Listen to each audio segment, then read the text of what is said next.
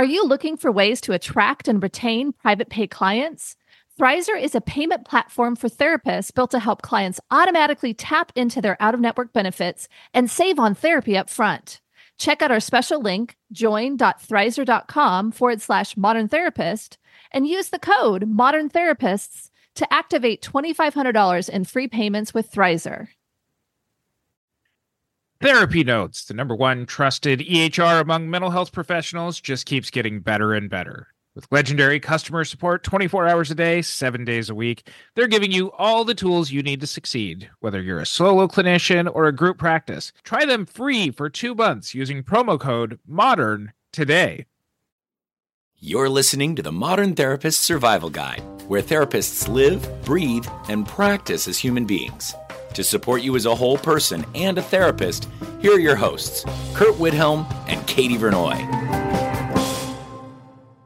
Welcome back, Modern Therapists. This is the Modern Therapist Survival Guide. I'm Curt Widhalm with Katie Vernoy, and this is the podcast where apparently I make awkward introductions before having guests who share a wealth of information with us.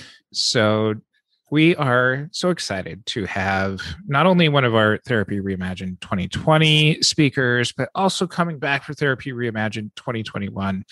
Doctor Joy Cox is joining us, talking about all sorts of very cool things, some body positivity stuff. We even just immediately before we hit the record button said, we already have an episode on some of the basics of body positivity stuff. If you want to go and get a primer on that, go back and listen to our episode with Laura Westmoreland. It's a phenomenal episode that's a building blocks sort of thing.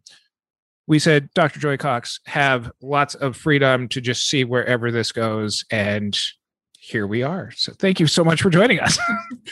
Thank you so much for having me. I'm excited. I'm happy to be here. Um, oh, ready to get and, all this wind out, I suppose. And no pressure, right? No pressure. Yeah.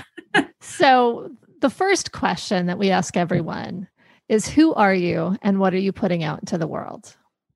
Yeah. So I guess, you know, and that's a very loaded question. Um, two questions, I think, you know, who am I? I'm a human being. I'm a woman. You know, I'm an educator. I'm a researcher. I'm a sister. I'm an aunt. I'm a friend. I, I'm in some ways probably a disruptor.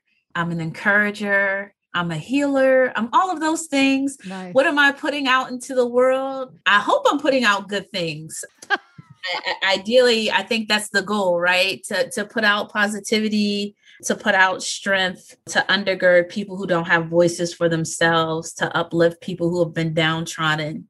I imagine in some ways I'm probably putting hell out in the world for people who are used to the status quo of living and, and, and believe in restricting access and, and happiness and the quality of life for other people.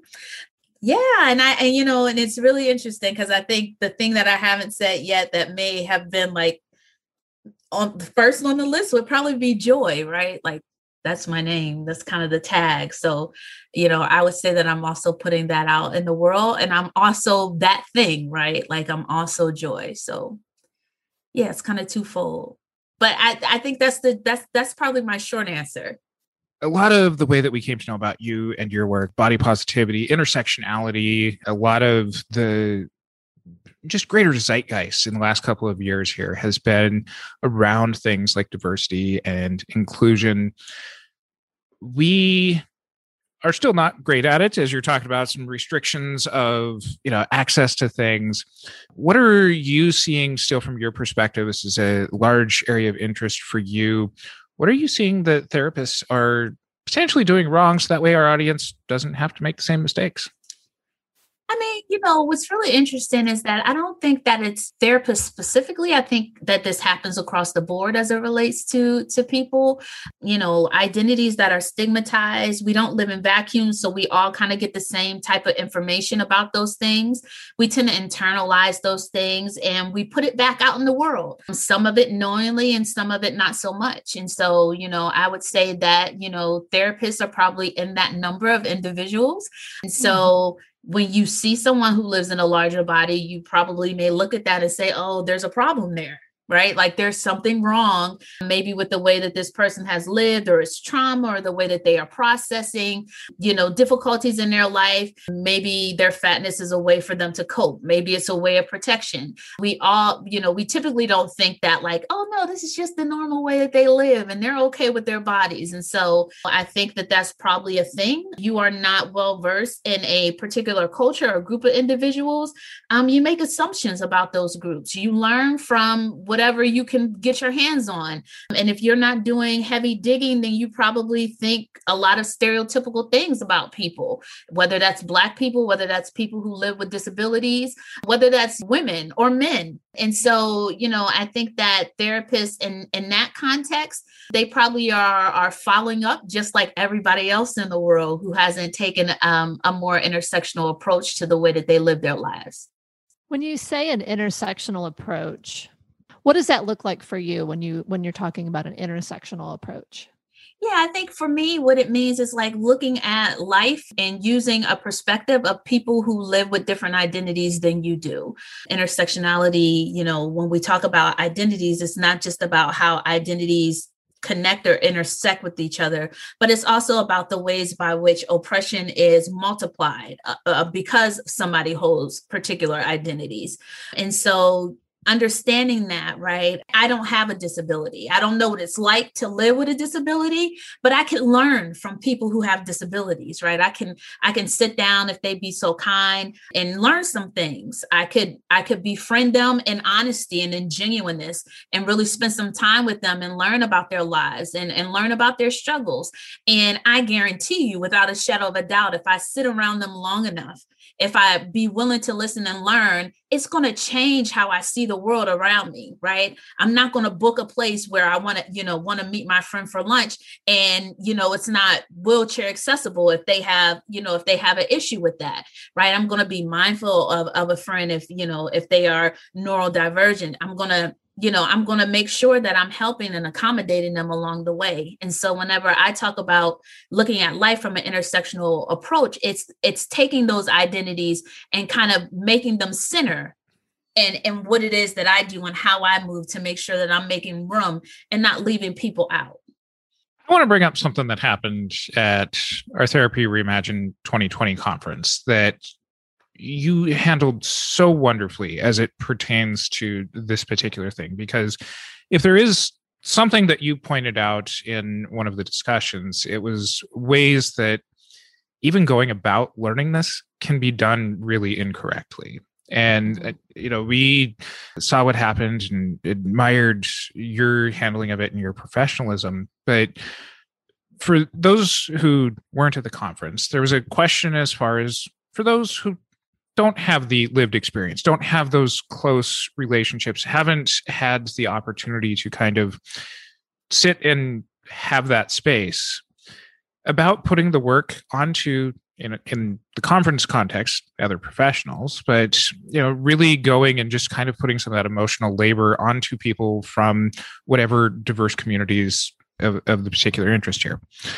How should therapists, how should people go about this without, you know, necessarily taking advantage of that, without putting that undue emotional burden onto people from these variety of communities?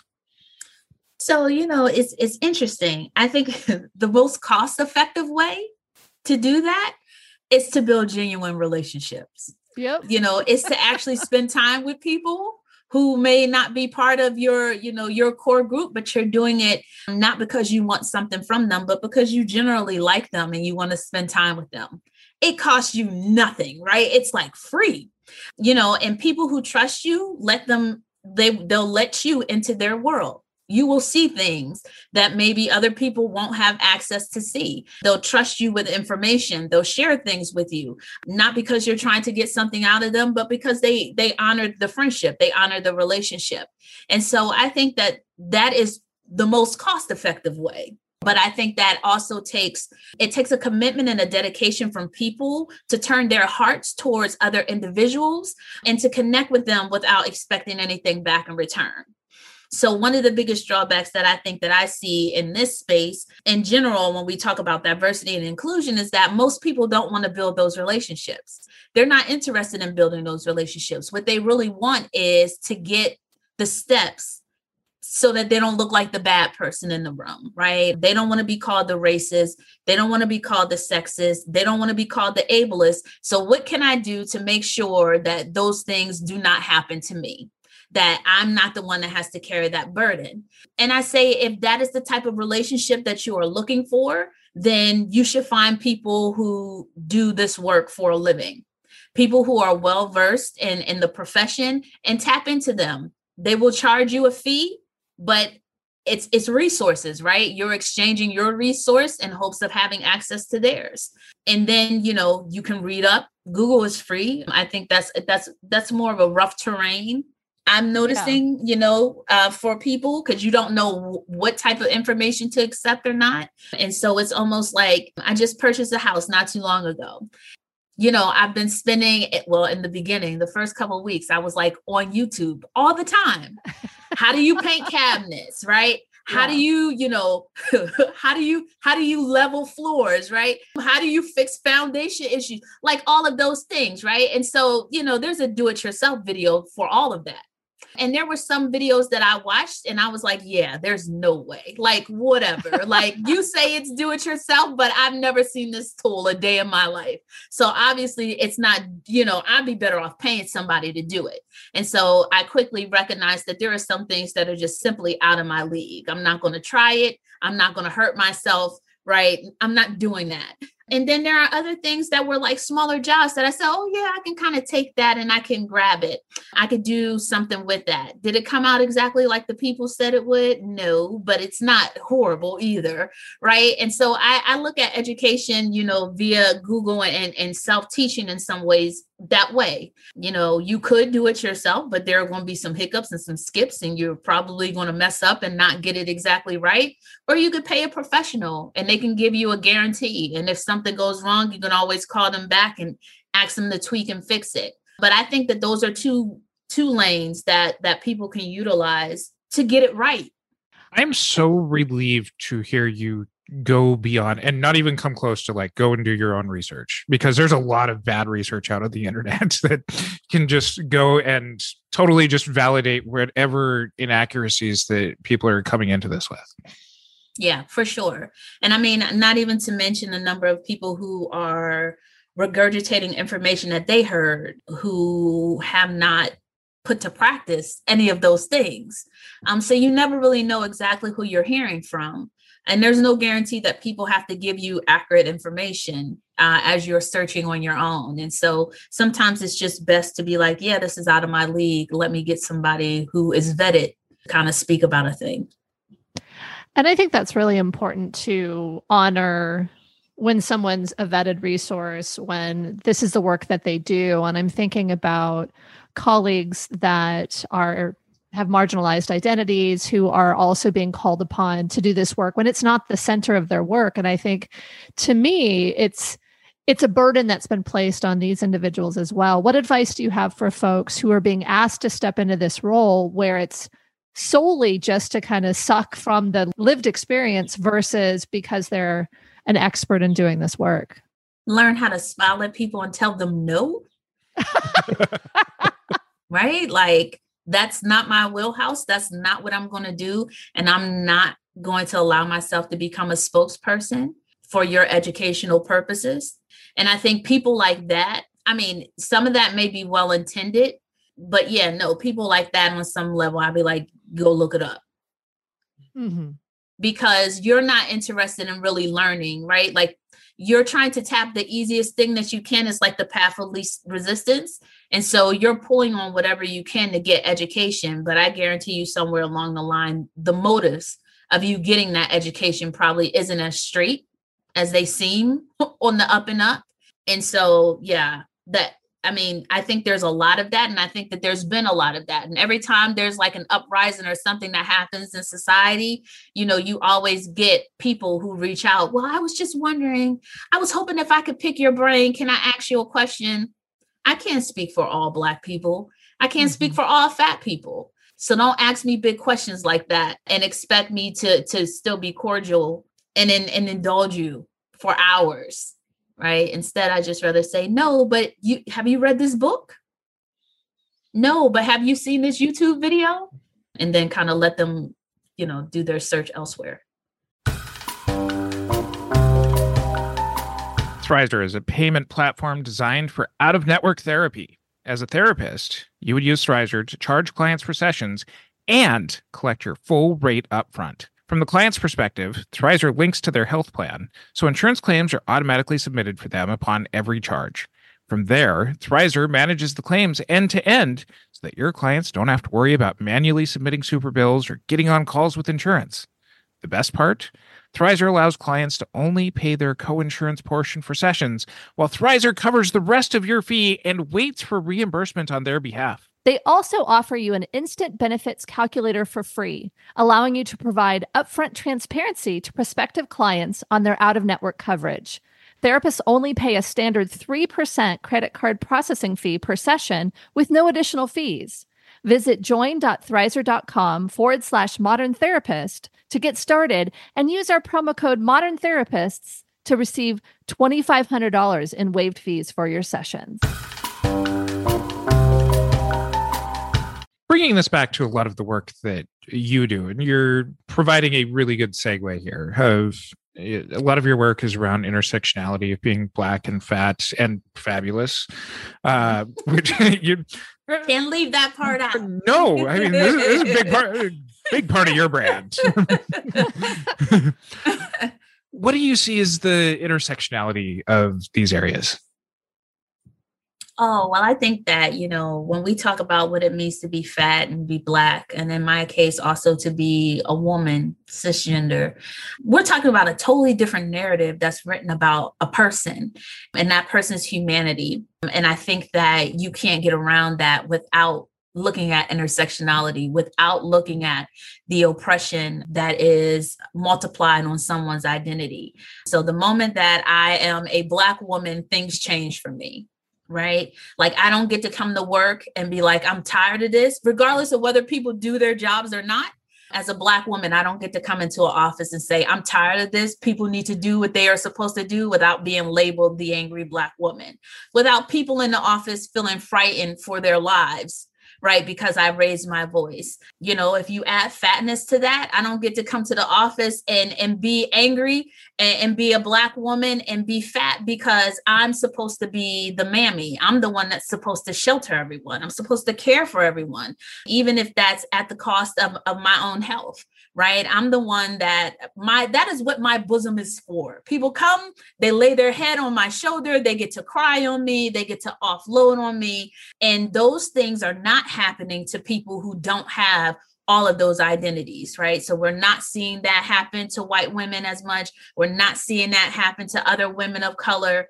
You know, white women can can flip tables like Jesus did in the temple. They're not going to be labeled, you know, angry and and and all of those things. And so I think that, you know, when we start to talk about the intersections of identities, we know that there's another narrative that is written about people based on those identities that they hold. If I go to the doctor's office, all of a sudden the doctor knows that I eat fried chicken and macaroni and cheese. Well, how does the doctor know that, right? Because that's what Black mm-hmm. people eat.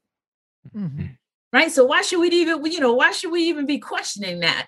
There's an assumption that I'm not working out. There's an assumption that I'm, you know, I'm not being active. I'm not taking care of myself. Uh, if I tell the doctor I can't do this or I can't fill a prescription, the doctor writes on my chart that I'm non-compliant. Right. Which sends a signal to all other doctors that I am difficult to deal with. And that happens as a fat person, right? Or that happens as a poor person. When the truth of the matter is, maybe I just can't afford the prescription.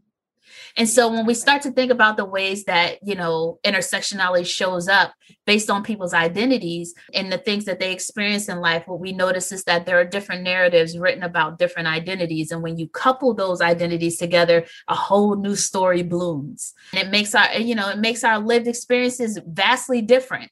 That's why we can, you know, I can be Black, fat, and a woman, and, and there be, you know, someone who's white, fat, and a woman, and we have two totally different lived experiences. right? There are some things that our, our lived experiences merge on, but then there are other things that are vastly different and they will never experience what I experience. And that's why we have the issue when we start talking about like all lives matter or we're all fat, right? We're not looking at the nuances that happen in our experiences based on our identities. With the stories that are told, it seems like there's also, there's a calling back. I mean, you used the the word mammy. I think there's there's also, I think even in, in the the topic that we have for your talk that you gave to us for twenty twenty-one is around unpacking fat phobia, the source of imp- oppression. And and to me, it feels like there's kind of the mythology or the the, the caricature stories that are there. And then there's also just the science behind, and maybe that's the wrong phrase, but kind of where these stereotypes came from, where the the assessments about around fatness and, and whether it's healthy or unhealthy. I mean, it seems like there's so much racism baked into that to then also add the additional marginalized identities. It seems like there's just a lot there. And so I don't know if there's anything else you wanted to say about that, but I just, to me, it's just, it's, it's something that I had not heard about until recent years because it's so baked into society that that these things are unhealthy or wrong or whatever. It's like, man, I never thought about that, or I never knew that those things existed. But then it also kind of like, you know, it's it's almost like the the tapping on the shoulder. It's like, yeah, but this is the United States. So yeah, everything else is kind of built on a legacy of like racism and stuff. And, and like, why wouldn't you think that that is something that would be prevalent? Or why, you know, I think anything that's heavily stigmatized in this country in particular, like racism is never too far behind it, even if that's something that's lost nowadays. Um, you know, It's it's right there, right beside it, right? Like the, the root of a lot of the issues, particularly that impact marginalized populations, racism, ableism, all of that stuff is is sitting right there, brewing right beside, you know, the notion or the understanding of how these people live their lives. A lot of the conversations around diversity, equity, inclusion in the last year, I don't know, from a lot of the workshops and conversations that I've attended, it's drawn a lot of attention to things, but there hasn't really felt like a lot of actionable steps as far as what to do with this information. What are some actionable steps that we can do with this information? Yeah, I think, you know, actionable steps are, are tricky. And I think part of the reason why they're tricky, because it kind of goes back to some of the things that I talked about before. If you just get information, education, but you never learn how to practice, you probably don't know how to implement it. So then what winds up happening is you're, you're just, you know, you're you're a walking encyclopedia with with no ways or no, you know, no knowledge or intelligence of how to actually implement it. What I like to tell people oftentimes is that you got to find your lane. You got to know what speaks to you inwardly as an individual and then move accordingly. For some people, that's going to be, you know, hey, I don't know who this is, but whatever. Like I have, you know, a couple billion dollars sitting in the bank. My best form of action is going to be to give that money away. And that's going to be fine because that is what they're good at. That's their lane, right? Yeah. Somebody else is going to be like, I need to be up front and center. I need to be, you know, I need to be in the streets. I need to be passing out information, so on and so forth. One of the things that I think I often struggled with, particularly in the beginning of my work that I was doing, was like, where did I need to be? Right? Like, Joy, you're a researcher, you're an educator. You write articles, you write books, you do all of that stuff. And that's, that's your lane. Stay in it, buddy. Right? Like, yeah, it makes no sense for you to be outside full of anxiety, right? Like in fear, you can't even operate in these spaces. Right. But you feel like that's your duty because that's what everybody else is doing. Right. But the way that you're going to function, the way that you're going to be the most efficient is if you find your own lane. But you can't find your own lane without really tying yourself to the work and allowing it to penetrate the, the, the, you know, the places in your heart, to penetrate those things that you're passionate about. Like we all can do the small things, right?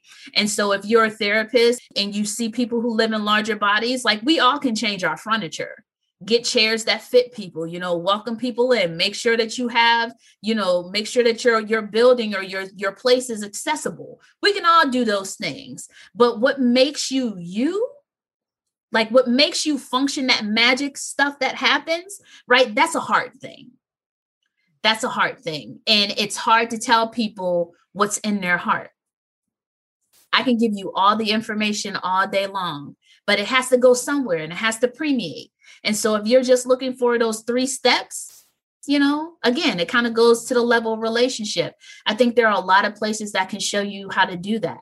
They can tell you how to be accessible. They can tell you, you know, you should make accommodations. You know, the whole pandemic has shown us that, you know, virtual meetings are actually better for a lot of people. You can implement that, right, in your work model. You can do those things.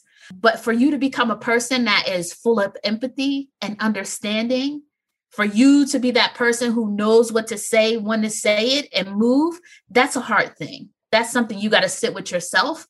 And, and allow what you've learned to kind of massage those places in your mind and your heart, because they'll tell you how to move. And that's what I usually tell people. So I don't know if that necessarily answers your question. Oh, totally. Um, okay. And, and, and it goes way beyond do more than make fluffy Instagram cloud posts about this stuff. It's actually go out and take some actionable steps about things that makes the world more inclusive, that shows an application of it and isn't just kind of continuing the, the discussion about it, but actually doing something with this information with other people in mind, even if it comes at a cost to yourself. Yeah. And I mean, I think that, I mean, you finding yourself in, in a space or you're, you finding yourself in this work, you know, I think those are things that there, the beauty of this is that even though social media and all of those things are really popular, you can fail in the dark, right? So we don't have to put, we don't put our whole lives on social media. We put the highlights, we put what we want people to see, right? But you working out this rough stuff, these rough patches, you don't have to do that in front of everybody. You could do that at home, right? It's six thirty here on the East Coast. You could take the rest of the night, you know, get yourself a snack and sit down and unpack your own assumptions about people, where it's just you, nobody else is there, no one else is judging you. You can address those things, make a commitment to fix those things, and nobody would never know it. I think the modality of doing this on your own to, to, I, I love that you're saying, stay in your lane, do the things that are in your heart. And, and I just, I want to hear you say it again. Don't do it in public. You don't need to do it on social media. Like that no. is such a great message. I mean, this is the age that we live in and it's super trendy. People don't always believe me when I tell them that I'm introverted. I think it's because when people see me, I'm always happy and I'm waving and they're like, oh, but you love people. And I'm like, yeah, but y'all also suck the life out of me. um, so I, I actually enjoy being by myself, but being by myself also has enabled me to learn myself. Um, and I get to learn myself without all these other voices around. And I'm not leaning asking anybody else what they think about me as it relates to me, right? I'm doing that work. I'm unpacking, you know, my own assumptions about myself and how I feel and what I think. And then whenever I come back outside, I'm stronger for it.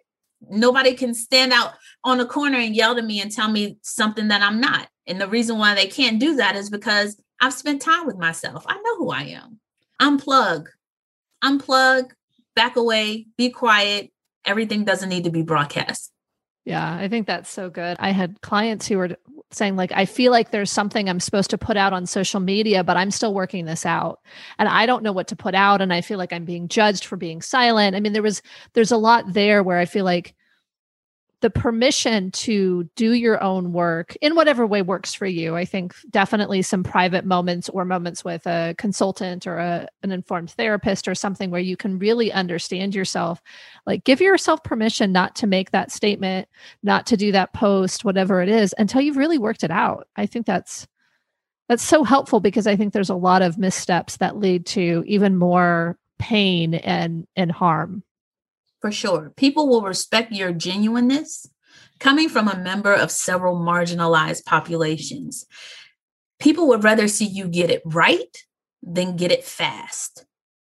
Get it right, not get it fast. Because when you get it fast, you step on me. When you get it fast, you trip over me. When you get it fast, you know, it's like the you have a machine gun and you you've never shot before. And the gun's just spraying everywhere. You hitting a little bit of everything. We'd rather you just be a targeted shooter. Don't do that. And being okay with that. I think some of the pressure of being, of having to say something as it relates to social media sometimes is because we don't know how to be quiet.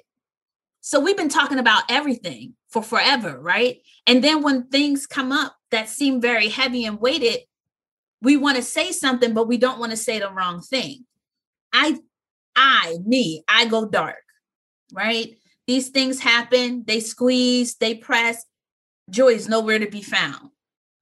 Why? Because Joy's probably checking on the people that actually mean something to her. I'm checking to make sure everybody else is good. I'm having mm-hmm. conversations that are meaningful. I'm less concerned about people who I probably have never met and I never will meet. Double tapping a status, right? Like mm-hmm. it's it's it's almost illogical the way that we see or how we value those things. But I, I'm never going to meet these people. Like I'm not, I've never seen them a day in my life. And I'm like, oh my gosh, what if I say something? Like, who's your friends? Where's your family? Are they okay? Mm-hmm. Right? Exactly. Because that's the stuff that's going to matter at the end of the day. Not only does Therapy Notes combine billing, scheduling, notes, secure messaging, group telehealth, and more into one streamlined platform, they're also always adding new features and forms to their library. So no matter your specialty, Therapy Notes has you covered. Learn more at therapy notes dot com and use promo code MODERN for two months free. And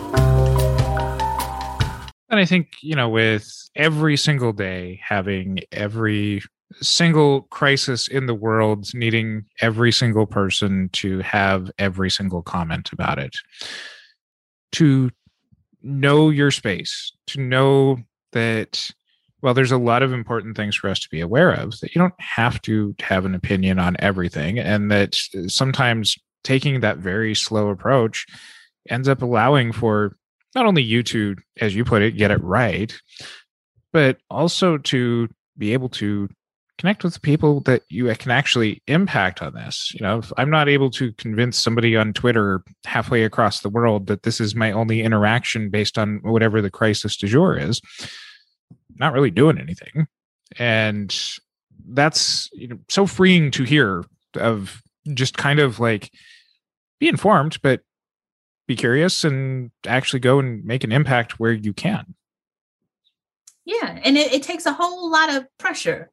If you are attached to social media twenty-four hours a day, like I give you eight hours for sleep. So what is that? sixteen hours? Because a lot you, of us. I think you overestimate how much people oh, so aren't on sorry. social media. I'm like, I don't know but, that I sleep eight hours. No, I'm just joking.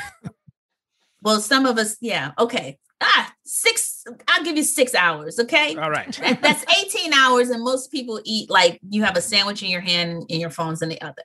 But even in the last week, right? So the Israel and Palestine thing happened. We have, you know, police brutality taking place. We have more issues that arise as it relates to sexual assault and all of these things. If you had to have an answer for all of those things all the time, you're exhausted, right? In addition to what you have to do in your daily life. And so it's not to say not to care, but none of us have been wired to handle all those issues, right? Like social media, the thing about social media is that it can expose you to everything, right? Or nothing at all. And oftentimes we're not curating and we're not monitoring our social media in a way that we're only being exposed to a little bit of stuff. We're getting a little bit of everything. And so taking that pressure upon yourself to address the little bits of everything, it depletes you as a person. And yeah, you're going to make mistakes because you are like the jack of all trades, but you are the master of none. You don't know everything about every issue that's going on. And like Curt said, you shouldn't have an opinion about everything. That's the other part, you know, as it, the, the wonderful, blessed United States of America, we tend to think that we are the smartest, we know the most, we are the strongest, and that bleeds into how we handle our everyday life. sometimes it's okay just to shut up. It's okay to shut up. And if somebody says, hey, why didn't you speak on this? You can say, I'm not in a place where I feel comfortable to do so. I'm going to go back here and finish working on me. Well, I think when you're talking about it, I hear so much of the, this, this continues to be stay in your lane. And there are some people where as social media influencers or people that are up front, and this is their job, is to, to have these opinions on things, that kind of stuff. Maybe that is their lane, but for most of us, it's not. There, there are other ways in which we can make a real difference. And if we're constantly worrying about more of the performative elements of it, have I made the right statement? Have I done the right thing publicly? We don't have the time. And, and I'm going to have a question and we may not have time to get into it. So maybe we'll just have to tell people that they have to come to Therapy Reimagined and watch your whole talk. But, yeah. But one of the things that you talk about is building ecosystems that include input from everyone. And so to me, I think that's something where that's, that's one of the things that I feel like is Curt's in my lane a little bit, that we're working on it, but it's one of our lanes. And so I'd love to hear your thoughts on what that is and how people can do that, because I think that's something where the more places that we have input from everyone, the more inclusivity we have. And this is something that we're doing in small public spaces with the people we care about, and it may right. have a real in- impact. Right. So you call it ecosystems. I just call it community. Um, okay. so, uh, so building community with people. I mean, how can we do that? We can do that by staying in our lanes. It's a beautiful thing, right? So here I am, this educator, right? And this encourager, and I show up to a community, a space. When I get to that space, I see speakers and I see, you know, and I see organizers, and I see all of those people. And so I'm not looking to be the organizer. I let the organizer do, do what the organizer does. And I let the speaker do what the speaker does. And when it's time to teach, they call me and they say, hey, we need you, educator, to do what you do. Right. And what we do as a unit is we link arms. And when we link arms to do what we do, we create a whole system. Right. It's almost like, what it, I'm dating myself, but it's okay. The Care Bear stare. Right. I love that. Magic only happened when they all got together. They all held their hands and they said, the Care Bear's there. And then you have the, the rainbow, and even the grumpy one had space, right? So even the one that wasn't super happy and flamboyant, there was space for that person, or the bear. I'm sorry. I, I was going to say misgender, but that's not right. Um, but the bear, right? So I feel like that's what community is. And that's the power of community. Nobody's trying to change one another. We're just coming together. And I'm saying, I'm grateful and I'm thankful that you're here. And I know that there's value to you. One thing about society, the society we live in, the biggest lie is that there's not room for everyone. But community says that everybody fits. And there's a place for everyone. And even if you're that person in the community that happens to be sick, we know that you're sick. But guess what? There's a healer here. So we'll do our best to help get you where you need to be. And when you're ready, there's a place for you to shine.